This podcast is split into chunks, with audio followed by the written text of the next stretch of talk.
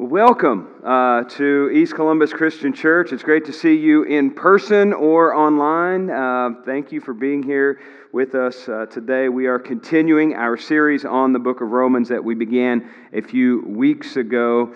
Again, uh, just to recap, the book of Romans is, is basically a letter to the church at Rome, and it is a very heartfelt letter that the Apostle Paul is sending to the church to just kind of pour out some things that are going on in his heart and his mind. Now, last week we took a break from the series to honor our mothers, and I hope you all did a great job of that last week. Moms, did you feel good about last week? Everything good? Moms were, okay, good. Your, your kids treated you well. Uh, kids, that's not just a one day thing. You can do that today too, okay? You can do that Monday and Tuesday. You can honor moms every day. So hopefully you don't uh, forget that. It reminds me of a story uh, about a mother who was busy fixing supper one evening and her little boy came up to her and gave her a piece of paper and uh, she's wearing an apron and she kind of wipes her hands off on on uh, her apron and she picks up the piece of paper and she starts reading it. And on the piece of paper, the little boy wrote, For cutting the grass, $5. For cleaning up my room this week, $1. For going to the store for you, 50 cents. For babysitting my kid brother while you went shopping, 25 cents. It seems like that should be just a little more. Uh, taking out the garbage, $1. And the list went on and on and on and on. And at the bottom of it, it said total owed $14.75. Well, his mother looked at him standing there, and the boy could see all kinds of thoughts and memories flashing through her mind. And she picked up the pen as she turned over the paper and she began to write on the back of it. And she wrote, For nine months I carried you while you were growing inside of me, no charge. For all the nights that I've set up with you, doctored and prayed for you. No charge. For all the trying times and all the tears that you've caused me through the years, no charge. For all the times I wiped your nose and your behind, no charge. For all the toys, food, and clothes, no charge. So when you add it up, the cost of my love for you is no charge. And when the little boy had finished reading what his mom had written, he had big tears in his eyes and he looked straight at his mother and said, Mom, I sure do love you. And then he took the pen and he wrote on the paper in big letters, all caps, paid in full. In a similar fashion, this is exactly what God the Father has done for us. And what we do sometimes is we think that God owes us something. You know, we, we feel like, God, you know, I'm pretty good. I've been giving money to the church. I've been worshiping on a regular basis. I even treat most people pretty nicely. And so, really, you, if you could just send some blessings my way, if you just answer this prayer or give me this or give me that, then uh, I'd, I'd be happier. It's almost like we feel like God owes us something because we're doing Him a favor because we're doing these, these certain things. I think we kind of reduce God to, as some people say, a heavenly vending machine where we put in our prayer request and we push the button and out pops what we want. Well, as you're turning to Romans chapter 3, I want to share with you a brief recap of what we've talked about the last couple of weeks.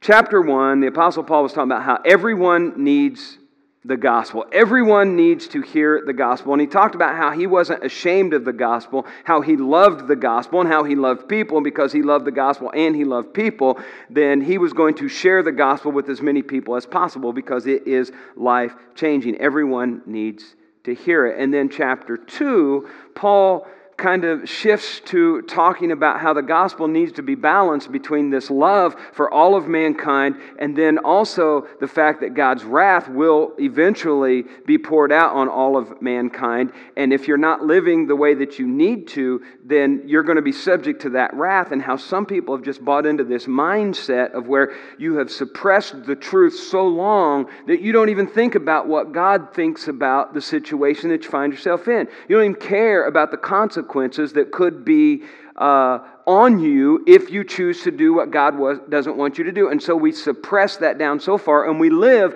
as if there's no absolute truth whatsoever. Paul says one day God's, God's going to put an end to, to all this kind of thinking and all of this, this nonsense. And he says, So whether you're Jew or Gentile, whether uh, um, you know, you're born in, into Judaism or whether you're born in Rome, it, it doesn't really matter. Remember the whole circumcision, circum, circumcision thing that we talked about a couple of weeks ago, right? And he's saying it doesn't matter if you've been circumcised or not. If your heart doesn't change, then no, no big deal. And, and I think he kind of says the same thing to us today, a couple thousand years later, because I know a lot of people who say, you know what, hey, I just get baptized. I'm going to live my life the way that I want to. And God says, if there's no change on the inside, you're just getting wet. Right? And so that's what he would say to us today. So we begin chapter 3, and it's important for us to remember that this is one continuous thought okay? I, I, think sometimes we're guilty of like, okay, we read Romans chapter 2, we come to the end of chapter 2, okay, put that behind us. All right, now let's start chapter 3. It's not like Paul was sitting there and he's writing this letter to the church at Rome and he's like, okay, I better wrap up chapter 2 so I can start chapter 3. We are the ones that put those numbers in there. It wasn't Paul, okay? So this is one continuous thought. And so Paul gets to the end of chapter 2 and he's talking about, listen, it doesn't really matter whether you're Jew or Gentile he goes into saying, if that's the case, then what advantage is there? And this is beginning in chapter 3, verse 1. You can follow along on the screen or look in your Bibles with me. He says, What advantage then is there in being a Jew? Or what value is there in circumcision? Much in every way, he says. First of all, the Jews have been entrusted with the very words of God. He says, What if some were unfaithful? Would their unfaithfulness nullify God's faithfulness? Not at all. Let God be true and every human being a liar, as it is written, so that you may be proved right when you speak and prevail when you judge. And he's quoting um, David from Psalm 51 there. Verse 5 But if our unrighteousness brings out God's righteousness more clearly, what shall we say? That God is unjust in bringing his wrath on us? Certainly not. If that were so, how could God judge the world?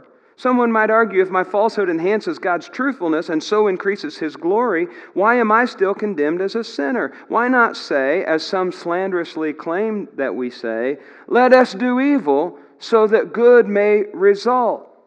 Their condemnation is just. Okay, this is what Paul's saying. We end in verse 8 right there for now. Okay? And you're saying, okay, What in the world does that mean? Anybody sitting out there thinking that right now? Because when you read that, you're thinking, what is going on? What's he trying to say to us? Here's what he's saying in these first eight verses in a nutshell God is faithful even if we are not. Okay? This is what he's saying to the church at Rome. This is what he's saying to us as well. If Jews and Gentiles, if you and I, if we're all guilty before God, he's saying, what advantage is there in being a Jew. Another way to say this is, and this is what he's saying to his readers, what advantage is there to being circumcised? Because there were a lot of people in the church in that day and age that was saying, listen, you can't become a Christian unless you become a Jew first, which means you've got to be circumcised. So there were not a whole lot of people signing up for that, especially adults, and women were absolutely excluded. They couldn't do it. How do I get in there? Well, you can't. You're out. You can't become a Jew first, right? You're out. And so Paul is saying to this Jewish crowd, he's saying to the Gentiles as well, that every single one of us are guilty before God. And then he asks another question, and I'm paraphrasing this. He's, he's saying, Do you think that God would forsake his promises to the Jews just because some of you are unfaithful? Because there were some dealing with that, they're, they're wrestling with that in their minds. Paul is saying, I want you to think back to when the Ten Commandments were given at Mount Sinai, even though Caleb and Joshua, we know they were the only two that had enough faith to go in and say, hey, we can take the land. They're the only two adults that, that were faithful. God still brought the entire nation into the promised land like he said he was going to do. And Paul is saying to that group of Jews there, listen, I know there's a lot of unsavory characters around. There's a lot of you who have been unfaithful. And he's saying, listen, just because everyone else around you is unfaithful, God is still going to be true to his word. He's saying that to us today as well. And we live in a world that is unfaithful. We live in a time where it is difficult. I think back to Daniel and what he was in in Babylon, and everybody around him was unfaithful. But he kept doing what he was doing, and God was faithful to him, even though everybody else around him wasn't. Just because everybody else around you is doing some really, really crazy stuff, that doesn't mean that God has lost sight of what He has promised to you. In fact, in verse 3, He says, What if some were unfaithful? Will their unfaithfulness nullify God's faithfulness? And then He answers the question Not at all. No, God's going to be faithful regardless of what everybody else is doing. Let God be true and let every human be a liar. And then he quotes David in Psalm 51. And again, you need to understand that David wrote this right after he had been incredibly unfaithful. You know the story how he had cheated with Bathsheba and then killed Uriah, right? And so he had been unfaithful to God, and he says, so that you may be proved right when you speak and prevail when you judge. And Paul is saying, listen, even if the king messes up, even if someone as important as that in your life is unfaithful, God's not going to change. God is still going to be faithful. Even if your leaders are no good, God's going to be faithful. Even if the people that you look up to the most in your life, even if your immediate family decides to one day turn their back on God, God is never going to turn his back on you. He's going to be completely faithful. And then God asks another question, and, and this is where this passage gets a little confusing. He said, Since the Jews messed up so bad and set forth God's wrath in motion, again, I'm paraphrasing, this gave God an opportunity to show more grace. This is what some people were thinking. You know what? Hey, let's just go ahead and do all the stupid stuff that we're doing, because if we do all this stupid stuff and God pours out his grace more on us, that's going to look, make God look even better better. Right? This was their mindset. And I know people who live their lives this way. And Paul is saying, no, don't do that. No? Just because you're unfaithful to God and then God shows his faithfulness and you think, wow, you know, the whole world's going to see that and say, that's just how good our God is. Paul's saying, no, that's crazy. Don't do that. Doesn't work that way. And God is not going to show favoritism to you just because you're Jewish. This is what he's saying to the people of that day. You know? God's not going to show favoritism because if he was partial to them, that would nullify um, him being able to be the judge of all mankind, right? If God shows favorites, would that, would, wouldn't that disqualify him from sitting on the judgment seat? If he's showing favorites, you say, okay, great. What's that have to do with us? It, it's been my experience down through the years that in the church, there are a good number of people that we would call self righteous. Do you know some self righteous people in your life?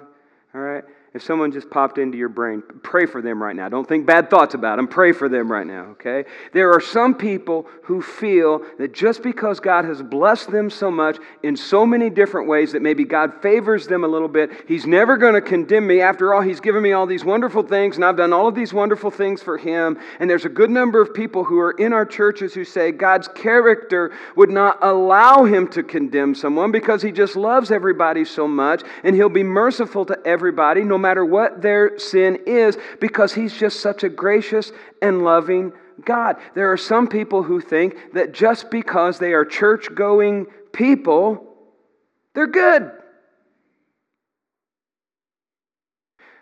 Show me where that is in the Bible. You know, and, and I've quoted my dad several times in, in, with this quote, and, and my dad used to always say, you know what? Hell's going to be full of good people who, who just think, hey, if I do enough good things, if I just do all of the right kinds of things, then, then God's going to overlook because he, lo- he loves me that much. He's going to play favorites, maybe. And then we get to verse 9, and Paul says, What shall we conclude then? Do we have any advantage? Not at all. For we've already made the charge that Jews and Gentiles alike are all under the same power of sin. And so Paul is wrapping up this argument to the Jews in Rome that every single one of us, all people, stand guilty before God. Jews are no better. We are no better. Just because we might be more obedient, that doesn't make us better. We're not loved more than people who are not Jews. We're not loved more because we go to church and some people don't. Here's the deal we're all guilty, guys. Every single one of us are guilty. But, but here's the difference, okay? There's a couple differences. The first one is this some people commit sins occasionally or even regularly, and some are dominated by it. Right? Sometimes we just goof up and we and we sin, and it's like, oh man, that was stupid, and then we repent of that sin and we ask for God to forgive us. But then there are some people who who are just dominated by sin and they think, you know what, I can just continue to do what I want to do and God's going to just overlook it. You know? I've heard it put this way before the problem with people is not just that they commit sins, their problem is that they are enslaved to it. And Paul is saying, listen, Jesus came to set you free of those shackles. Jesus came, the whole purpose for him coming was to free you from the purposeful choices that you make in your life so that you won't be enslaved to that sin anymore. And this leads us to our second point, and I've already alluded to it a couple of times. None of us are righteous. Not a single one of us have got our act together, even on your best day. You're not good enough, and I'm not good enough. He go, Paul goes on to say, verse 10, as it is written, there's no one righteous, not even one. There's no one who understands. There's no one who seeks God. All have turned away. They have together become worthless. There's no one who does good, not even one. Their throats are open graves. Their tongues practice deceit. The, the poison of vipers is on their lips. Their mouths are full of cursing and bitterness. Their feet are swift to shed blood. Ruin and misery mark their ways. And the way of peace they do not know. Boy, that's a real feel good message, isn't it? Glad I came church today. Makes me feel real good. And this little section, Paul is just quote, he's quoting basically, these are all quotes from the Old Testament. Right? And the reason he's doing this, as I was reading in one of the commentaries this week, it illustrates the various forms of sin, the undesirable characteristics of sinners, the effects of our actions, the attitude toward God. Paul is painting a picture here that people are just sinning and living their lives. They don't even care. It's again, it's back chapter one. They're suppressing the truth. They don't even care what God thinks about it. And then he says in verse 18, he drops this bomb that is the root of the problem, and see if much has changed down through the years. There is no fear of God before their eyes. There's no fear of God. Don't you think that that's part of the problem with our society today? Is people are just living their life and they don't fear God if they even believe that he exists. If they believe that he exists, there's a good number of them that think they're just going, that he's just going to wink at their sin. And then there's a whole other uh, group of people that don't even believe in his existence. And Paul is quoting David in the book of Psalms again. And, and, and again, he's, he's aiming this message at people who are living their lives as if God's not going to judge them because they were Jewish. And we sit here and we say, you know what, that's ridiculous. How could anybody even think that, that God's not going to judge just because of who who they are. Or there's some people who think that God's grace just covers everything and we don't have to worry about it. Just live your life the way that you want to. And if, if God truly is alive and He exists and He is so loving, He's just going to say, ah, don't worry about it, not a big deal. Here, here's the deal God is righteous, and in His law, He describes His righteousness. Okay? And so He sets the standard here. His law, the Ten Commandments, that's the benchmark of all that is good, of all that is righteous. He's saying this, you need to strive for this. He says, You need to strive for my righteousness, not yours. Right? Our righteousness, how good we are, is not how we measure uh, righteousness. Right? It, it's by God's. And when we measure our righteousness up against God, uh, we, we pale in comparison. But what we do is we choose to compare ourselves to other people. Isaiah chapter 64, verse 6 says, We are all like an unclean thing, and all our righteousness are like filthy rags. And when we, com- when we try to look at our righteousness, it, it, we just pale in comparison. If I compare my righteousness with yours compared to some of you, I might look pretty good.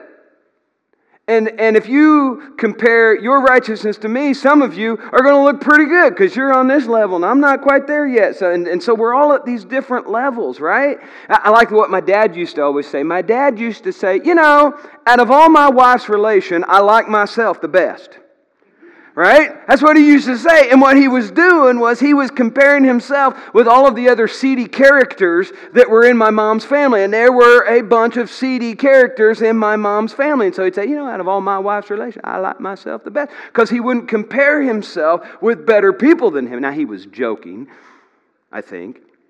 Uh, but that's what we do.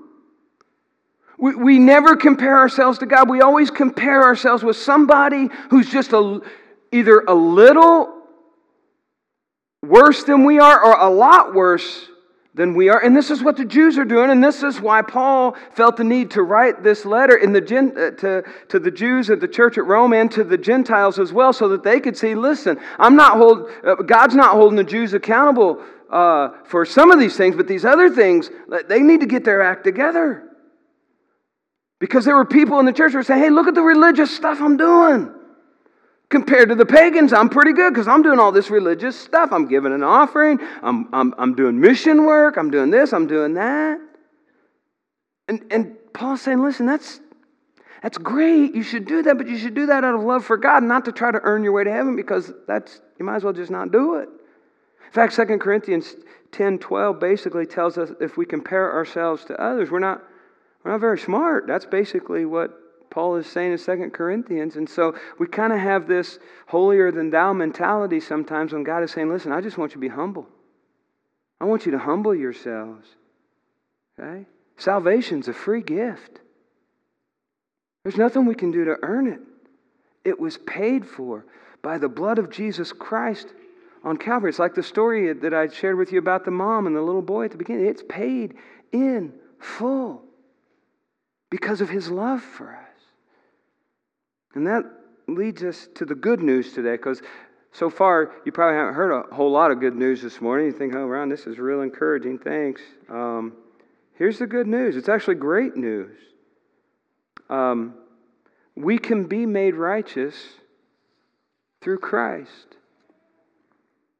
We can be made holy through Jesus. Even though on our best days we are far from it, we can be made righteous through Jesus Christ so that when God looks at us, He looks at us as if we are perfect, just as if we had never sinned. Look at verse 21. But now, apart from the law, the righteousness of God has been made known, to which the law and the prophets testify. The righteousness is given through faith in Jesus Christ to all who believe. There's no difference between Jew and Gentile. For all have sinned and fallen short of the glory of God, and all are justified freely by His grace through the redemption that came by Christ Jesus. God presented Christ as a sacrifice of atonement through the shedding of His blood to be received by faith. He did this to demonstrate His righteousness, because in His forbearance He had left the sins committed beforehand unpunished. He did it to demonstrate His righteousness at the present time so as to be just and the one who justifies those who have faith in Jesus. And then he goes on, another question. Paul was good at asking questions, get us to think a little bit. Where then is boasting? It is excluded.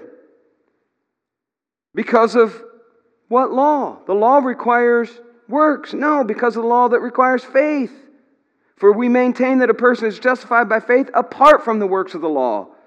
Or is God the God of the Jews only? Is he not the God of the Gentiles too? Yes. The Gentiles too. Since there's only one God, who will justify the circumcised by faith and the uncircumcised through that same faith? Do we then nullify the law by this faith? Not at all. Whether, rather, we uphold the law. In other words, he's saying, listen, guys, there's only one faith, and it's the, the same God who created us. And the way that you come to faith is through Jesus Christ. It's not by any works that you can do. There's only one way to get there, and it's through Jesus. The blood of Jesus covers our sins so that we don't have to die for our sins. And we're all in the same boat. Every single one of us. We deserve death. But Jesus went to the cross and did what we couldn't do, and that's save us. He broke the power of the law and the condemnation that goes along with that law. As Romans 8, verse 1 and 2 says, There's therefore now no condemnation for those who are in Christ Jesus, for the law of the Spirit of life has set you free in Christ Jesus. Aren't you thankful for that this morning? We're free from the law of sin, we're free from the law of, of death. It was because of our sins that Jesus died on the cross. We didn't force him to die there, he chose it willingly. But it was for our sins that he went to the cross. Now, I want to wrap up this morning by uh, sharing a, a, story with you about a famous artist by the name of, of Rembrandt. And Rembrandt uh, painted a very, very famous uh, uh painting called The Raising of, of the Cross. It was painted in the 17th century, 1633. It's a beautiful painting. I mean, when you look at it, you think, man, this is, this is beautiful. It's fantastic, you know, that someone back in the 17th century could do something so, so well. And, um, but you, when you look closely, it looks like there's one, there's one character in there that's just, it's just odd. He's kind of, actually, there's a couple, but, but there's one that, that doesn't look like he fits the time frame, right? Blow that up just a little bit, okay?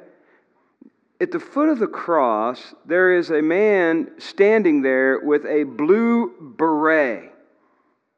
Right? You think Rembrandt must have lost his mind. What's he doing? You have any idea who that is?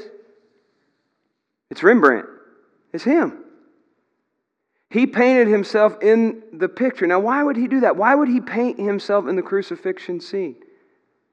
You know, it almost looks as though he's, I mean, he is right there, almost like he's one of the ones that's driving the nails into the feet of Jesus. You know why he did that? He did that because he wanted people to know that he was guilty. He was guilty of, of sin. He was guilty of causing Jesus to go to the cross to die for us. He was saying, that all of us are guilty. Because of our sin, we might as well be there at the foot of the cross driving the nails. And Jesus is at Calvary dying for our sins. And Rembrandt was portraying the message that he died for him too, and he died for all of us. And when we accept that truth and we believe that Jesus is the Christ, the Son of the living God, and we repent of our sins and, and we're baptized into Him, we allow Jesus to be the Lord and the Master of our lives, the blood of Jesus covers us and we defeat the power of the law. And we don't have to worry about our righteousness and doing all of these good things. Now, we still want to do good things out of our love for Jesus, but not so we can earn our way to heaven because that's already been paid for. 1 Corinthians 15 55 through 57. And I like the King James, how the King James puts it. O death, where is thy sting? O grave, where is thy victory? The sting of death is sin, and the strength of sin is the law. But thanks be to God, which giveth us the victory through our Lord Jesus Christ. Do you have that assurance today? Do you have that assurance that you stand before God as someone who is righteous because Jesus' blood has been applied to you? I, I hope you do. I, I, I covet your prayers this morning because I'm going to preach the funeral of a, of a, of a young man who passed away um, and I'm struggling because as I talked to his mother, I said, Well, did he did he have any kind of relationship with Christ at all? Did he ever go to church? Did he know the Lord? And her answer without hesitation was, Oh no. No. He he didn't believe in any of that.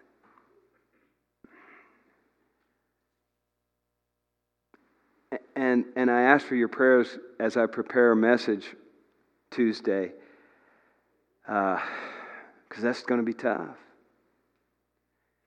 And I tell you that story to say if you've not made that decision, don't wait until you pass from this life because then, as the Bible says, it's too late.